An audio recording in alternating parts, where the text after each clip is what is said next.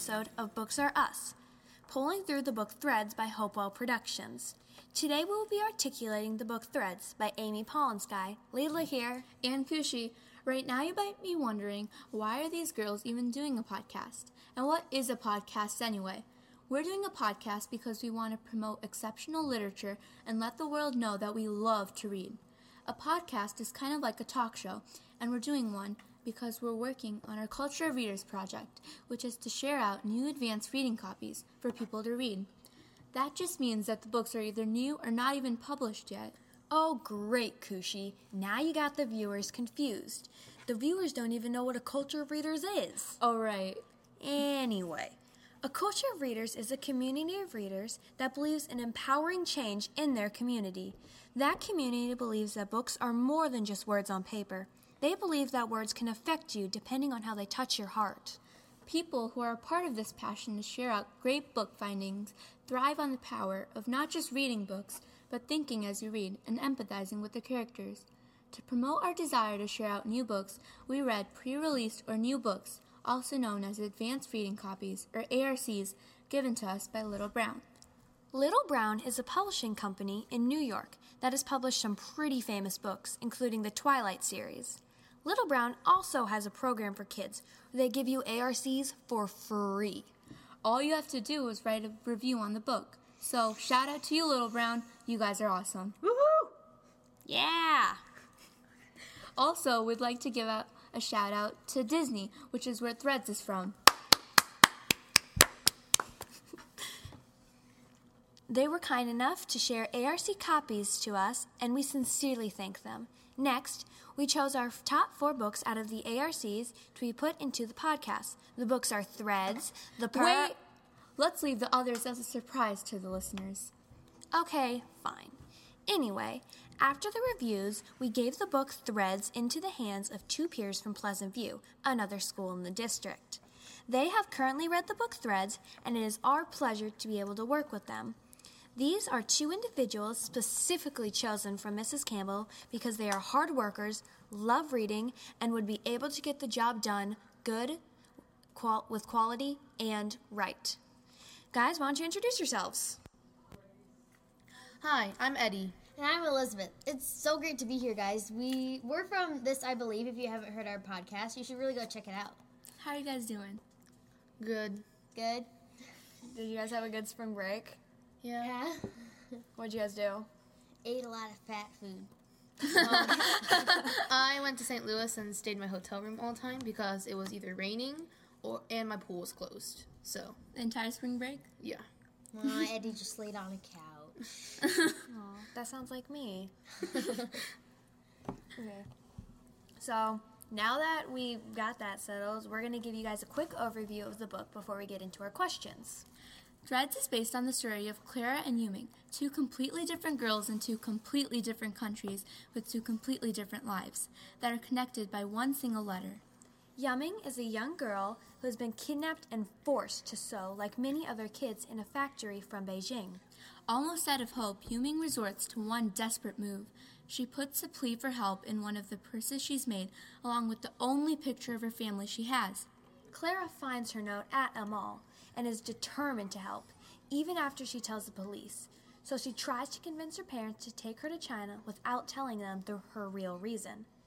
If you think this book is interesting and want to know the end, go to your nearest bookstore or library and check out the book Threads by Ami Polonsky. How many of you have heard of the rating system Rotten Tomatoes? Yep. Um, I know what it is. I just don't know what it means. So, Well, it's like a rating system for movies, and if it's like 100%, it's the best movie ever, and if it's like 2%, Don't it- watch the don't watch the movie. movie. yeah. so, well, we thought it would be cool if we invented a rating system for books. We decided to call it Bold Books. One is the book was terrible. Two is the book was okay, but not your best read. Three means that the book was alright and you may suggest it to a friend. Four means it was great and you would totally suggest it to a friend. And five would be the book was the greatest book you ever read and you would suggest it to a ton of people plus read it again. So, on a scale from 1 to ti 5, what would you suggest what would you say the book is? Um, I would say four because I usually don't read the book over again. Yeah, I'm the same with Eddie. I would rate it a four. It's really good. I really like the book, but I don't really read books again. So, So is that you the read same for movies? movies then? I mean, kind of. It depends on the movie.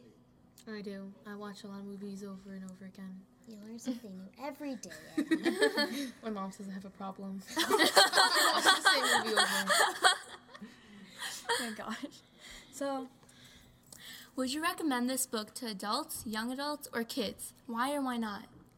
Um, young adults because, well, it's basically about a young girl um searching for another person across the country, and I feel like that has enough like danger and like the right setting for a young adult instead of like adults who like they like more realistic.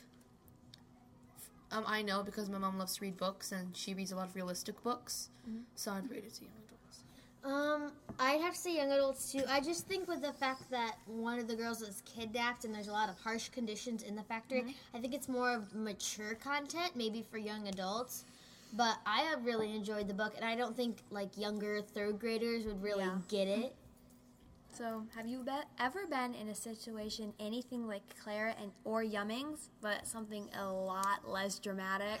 So, if you ever found a desperate note like the one Claire found, what would be your reaction? Mm. I would probably hand it to my parents and be like, "Oh, what do you want me to do, mom?" I don't. I wouldn't. I wouldn't. I don't think I'd be as determined as Clara was. I might be. It just really depends because I've never been in that situation. For me, I would just give it to my mom and say, I don't want this. You can have it. Just hand it. Because I would try my best to contact her, but it's I don't think I could go to China over there like that soon. It would take a lot of like planning. Yeah, And I'm- money. I'm, with you, Elizabeth. I'd probably just give it to my parents and be like, Merry Christmas. this, this is your problem now, not mine. Okay, bye. so, you want to go, Kuchi? Or Sure. Okay, so Did you think the characters were complex and well thought out, thought out, or did the author make the characters too simple? Um, I think the author, the author really described them well because they're two girls. She described them really well. I think. I mean, generally, a book can't. There aren't many bad characters in an actual book. They're all really well thought out before actually publishing it. Um, I thought they were pretty thought out. I mean, there was a small part I didn't like. Um, so they introduced a, a lot of their past, and that showed a lot of their personality. But, um, I didn't really see. Well, I saw a lot of Clara's side. I didn't see a lot of Yuming. All I saw was that she was looking for her brother Bolin, and so I thought sh- they could have like added one of their experiences together to show how close they were. Did you feel like the story was finished? Uh, this is hard. I mean, we don't want to give the book away, but the ending, I really thought that I really thought something was gonna happen, and it just didn't. It went a completely different direction. But let's leave that for the listeners to find out. Um, I don't want to be rude, but can we speed this up? I have a haircut. My hair. Yeah, I just need to go get a haircut. Okay. So we're almost out of time. So before we leave, we want to leave you with a couple of hints for our next book so you can guess what it is. here are some hints we want to give you about the title.